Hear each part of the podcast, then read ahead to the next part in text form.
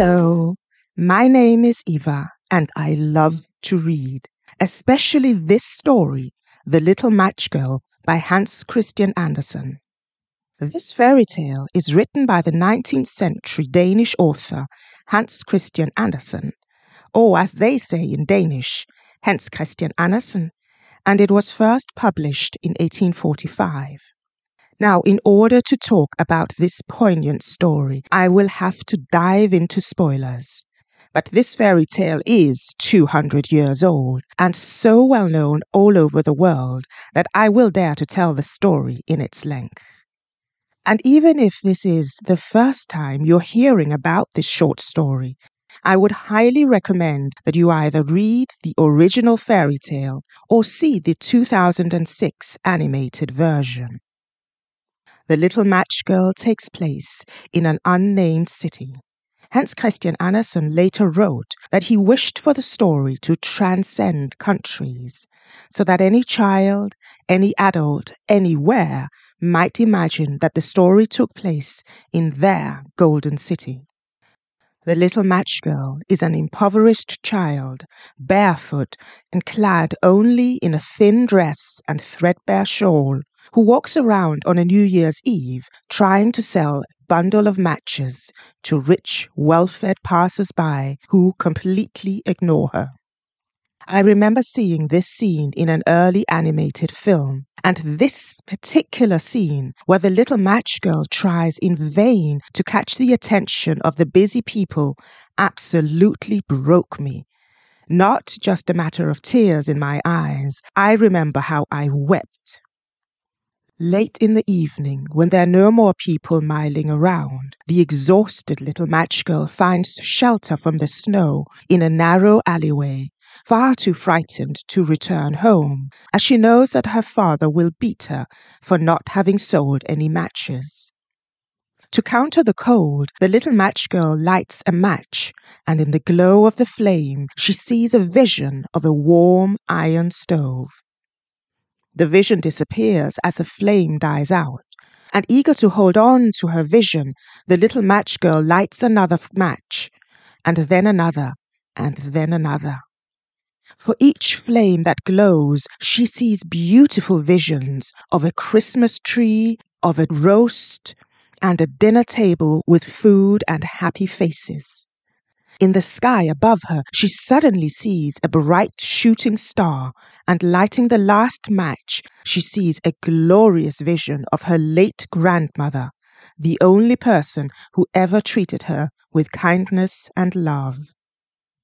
In the morning, passers by find the little match girl, frozen to death, and the fairy tale ends with these words The New Year's sun rose upon a little figure the child sat there, stiff and cold, holding the matches, of which one bundle was almost burned.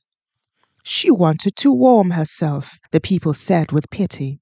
Yet no one imagined what beautiful things she had seen, and how happily she had gone with her old grandmother into the bright new year. In the animated version I saw as a child, the passers by who find the little match girl are the same people who had ignored her the evening before, and for some reason I found that even more tragic. This fairy tale is unusual in having such an ending that on the surface seems deeply tragic. But numerous Andersen scholars point to another interpretation which highlights the fact that while we, as a reader, might think this is sorrowful, the little match girl finds true happiness in that last vision in which she sees her grandmother in the glow reaching out to her and taking her hand. The fairy tale is written with an abundance of flowery language, but the story itself is straightforward, and there is no doubt that it is a tale of the suffering of underprivileged children. In this, this tale mirrors the London stories of Charles Dickens, whom Andersen greatly admired. The Little Match Girl was written in the tail end of what came to be known as the Danish Golden Age, a time period that spans roughly from 1800 to 1850. It was a cultural age defined by romanticism and romantic thinking. And Hans Christian Andersen's romantic leanings do shine through in the language. But he brushes up against the emerging cultural movement known as realism, and this is evident in the depiction of the plight of the little match girl, whom he purposefully leaves unnamed as just another victim of poverty. So outwardly, the little match girl is just another anonymous face. But Andersen would remind us that even the humblest being has an inner life as worthy and as rich as the wealthiest. And perhaps this humblest of being must depend on their inner life far more than others. For the little match girl imagines wonders while the people who find her the next day only imagine the prosaic, that she wished to warm herself, and they do not see the smile on her frozen features.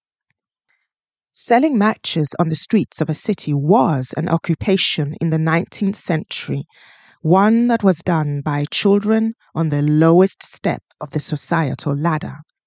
This is realism, but Andersen blends it seamlessly with romantic symbolism.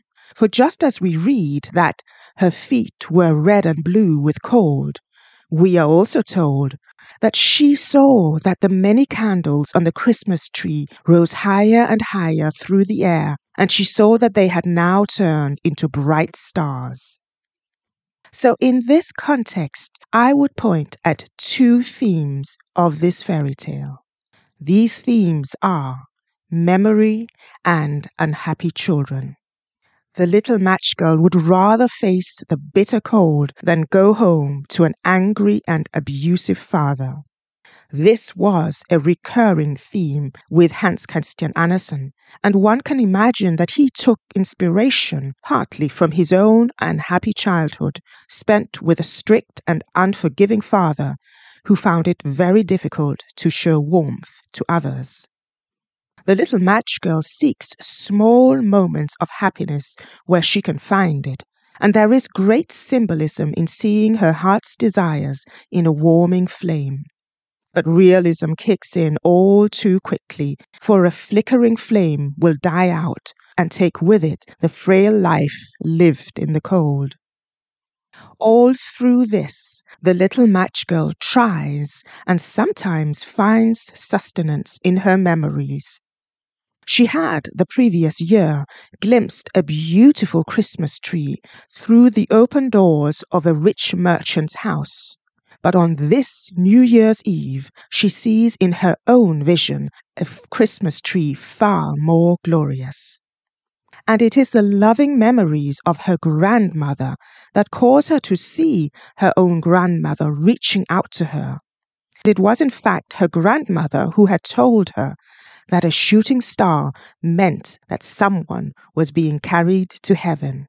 And shortly after seeing a shooting star, her grandmother takes her hand in the vision and guides her to the stars, and presumably to heaven, so, in this passage, the religious overtones are quite evident without being overt, and the main point is the promise of the sweet hereafter as a reward for the burdens of the world. While this is a fairy tale, I don't think it is such a tale to tell children just before bed. I do think, though, that children will understand and will empathize with the message, just as adults will imagine and wonder. It is a story best read aloud and with ample time on your hands. Hans Christian Andersen's words fall gently like soft falling snow, and you may read the fairy tale for the beauty of the cadence and flow of the sentences, for the penmanship is remarkable not least because this story, though written for the heart, is still devoid of that sticky, over trite melodrama that it so easily could have been overripe with. The Little Match Girl by Hans Christian Andersen is not just a beautiful read, it is for my part an essential tale. I hope you liked this episode. If yes, please leave a like as it really helps with the podcast getting noticed in the algorithms. Until next time, I have been Eva and thanks so much for listening.